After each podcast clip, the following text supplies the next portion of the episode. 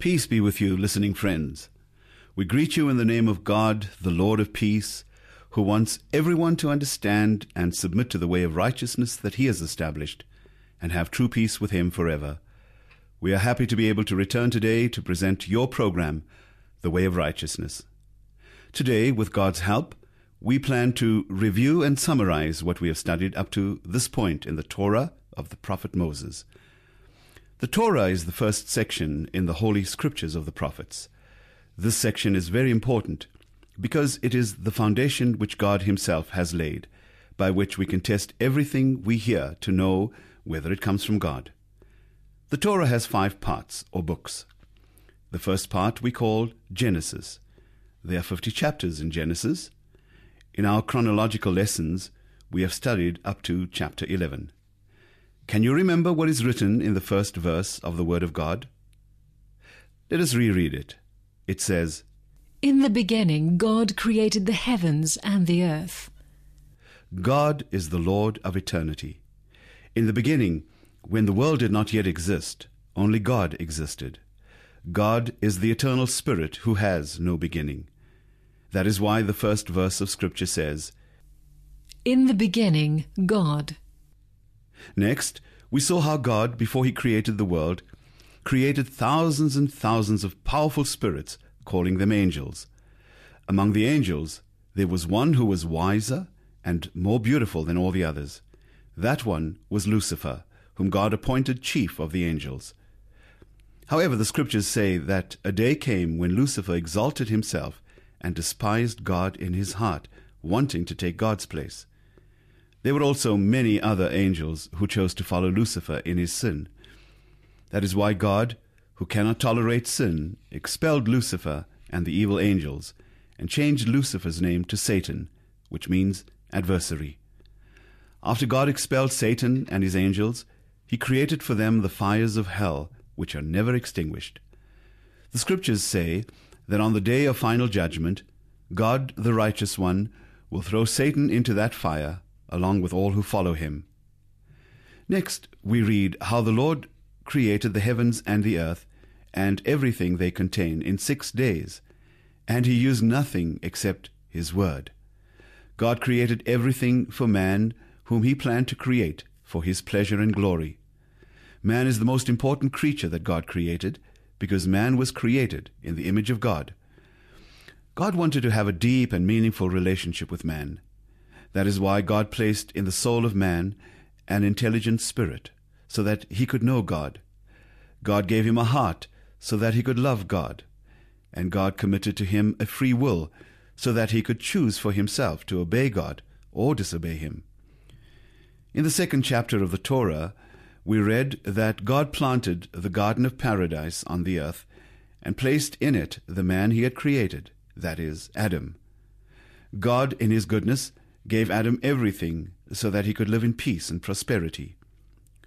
Also, in the day on which God created Adam, God said to him, You are free to eat from any tree in the garden, but you must not eat from the tree of the knowledge of good and evil, for in the day that you eat of it, you will surely die. Thus we saw how God put a simple test before Adam. God wanted a meaningful relationship with the man whom he had created. Therefore God tested him, giving him the authority to choose either to love him enough to obey him or not to obey him. We also read that on the day that God created Adam, God gave him a very wonderful present, a wife. God created the woman from a rib, which he took from Adam, and then presented her to Adam. He called her Eve. Thus, in six days, God completed his work. So the scriptures say, God saw all that he had made, and it was very good. On the seventh day, God rested and rejoiced in all that he had made. In the third chapter, we saw how sin came into the world. The scriptures show us how one day, when Adam and Eve were near the tree which God had forbidden, Satan came as a crafty snake, saying, Did God really say, You must not eat from any tree in the garden? The woman said to the serpent, We may eat fruit from the trees in the garden.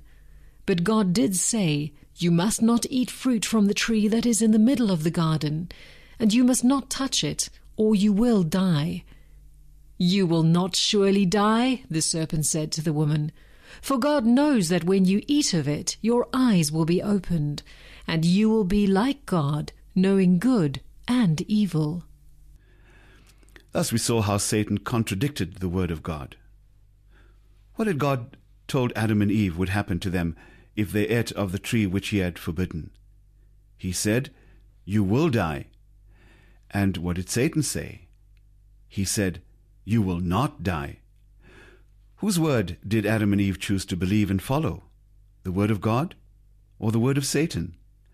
Alas, the scriptures record that Adam and Eve chose to believe the word of Satan and eat the fruit of the tree which God had forbidden. Satan deceived Eve so that she transgressed. Adam deliberately chose to disobey God's command and to follow Satan. Thus the Holy Scriptures say, Sin entered the world through one man, and death through sin, and in this way death came to all men. Consequently, God expelled Adam and Eve from the Garden of Paradise just as he said he would do. But before he expelled them, God promised to send a Savior into the world to redeem the children of Adam from the power of Satan, sin, and death. To confirm that promise, God slaughtered some animals and made clothes of the skins and put them on Adam and Eve. By means of those animal sacrifices, God was teaching Adam and Eve that the wages of sin is death, and that without the shedding of blood there is no forgiveness of sin. In chapter 4, we read the story of Adam's first two children, Cain and Abel. We saw how Abel offered to God an innocent lamb slaughtered it as a sacrifice for sin, just as God had done for Abel's parents. However, Cain tried to approach God in his own way, bringing what he had cultivated in the earth which God had cursed. Thus the scriptures say, The Lord looked with favor on Abel and his offering, but on Cain and his offering he did not look with favor. God called Cain to give account so that he would repent and accept God's way of righteousness. But Cain only got angry and killed Abel, his younger brother. Afterward, God gave Adam and Eve another child named Seth. Seth, like Abel, believed God and approached him with the blood of a sacrifice. Thus we saw the two genealogies which descended from Adam, that is, the line of Cain and the line of Seth. The descendants of Cain did not believe God, but among the descendants of Seth were those who believed God. One who descended from Seth was named Enoch. Enoch walked with God in a corrupt generation. Enoch had a great grandson by the name of Noah. In the days of Noah, God purposed to wipe out the children of Adam with a flood because of their wickedness. In that perverse time, only Noah believed God, which is why God told him to build a huge ark, which would be a refuge for him and his family and many animals and any who would turn from their sins and believe the word of God. For a hundred years, God patiently endured sinners while Noah constructed the ark. However, no one repented of his sins to the point of believing the message of God except Noah and his family. Thus, in the end, God did everything that he had promised. He judged everyone who did not believe the truth. All but Noah and his family perished in the great flood. Noah had three sons Shem, Ham, and Japheth. From these three men, all the peoples of the world descend. However, we saw how most of their descendants quickly forgot God and His Word. In our last lesson, we learned how Nimrod and those who went along with him planned to bring all the people of the world to one place and build a great city with a high tower in rebellion against God. However, God confused their language and scattered them throughout the earth. The city became known as Babel, which means confusion. That, in short, is what we have studied up to this point in the book of Genesis, in chapters 1 to 11. How then can we summarize what we have seen in all these stories? What does God want to teach us from what happened in the beginning of time? There are many lessons to be learned, but today we only have time to explain two of them. One lesson is that man is unrighteous. The other truth to be learned is that God is righteous. In our studies, we have repeatedly seen the unrighteousness of man. We saw it begin in the Garden of Paradise, when Adam ate the fruit of the tree which God had forbidden. We saw it again in Cain, Adam's firstborn son, who refused to follow the way of sacrifice which God had established.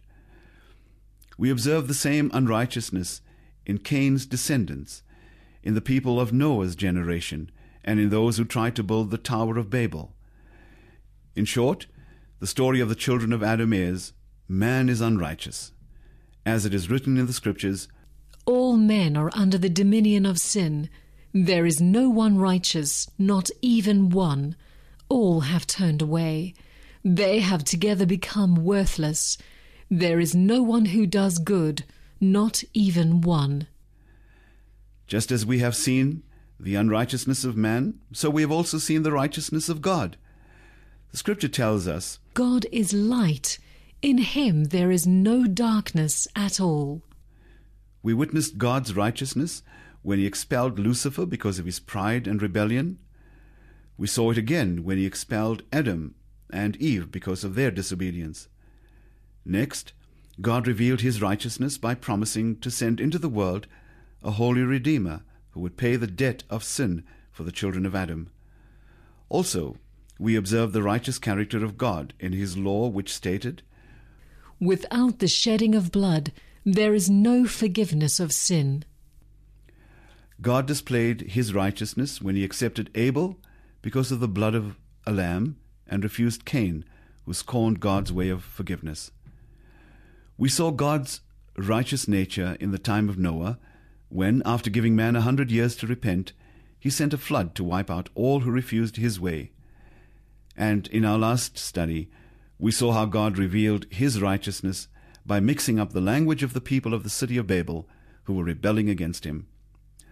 Yes, God is righteous and must judge people according to his standard of righteousness. Unrighteous sinners cannot approach him on the basis of their imperfect good deeds. God must judge and condemn anything that is tainted by sin.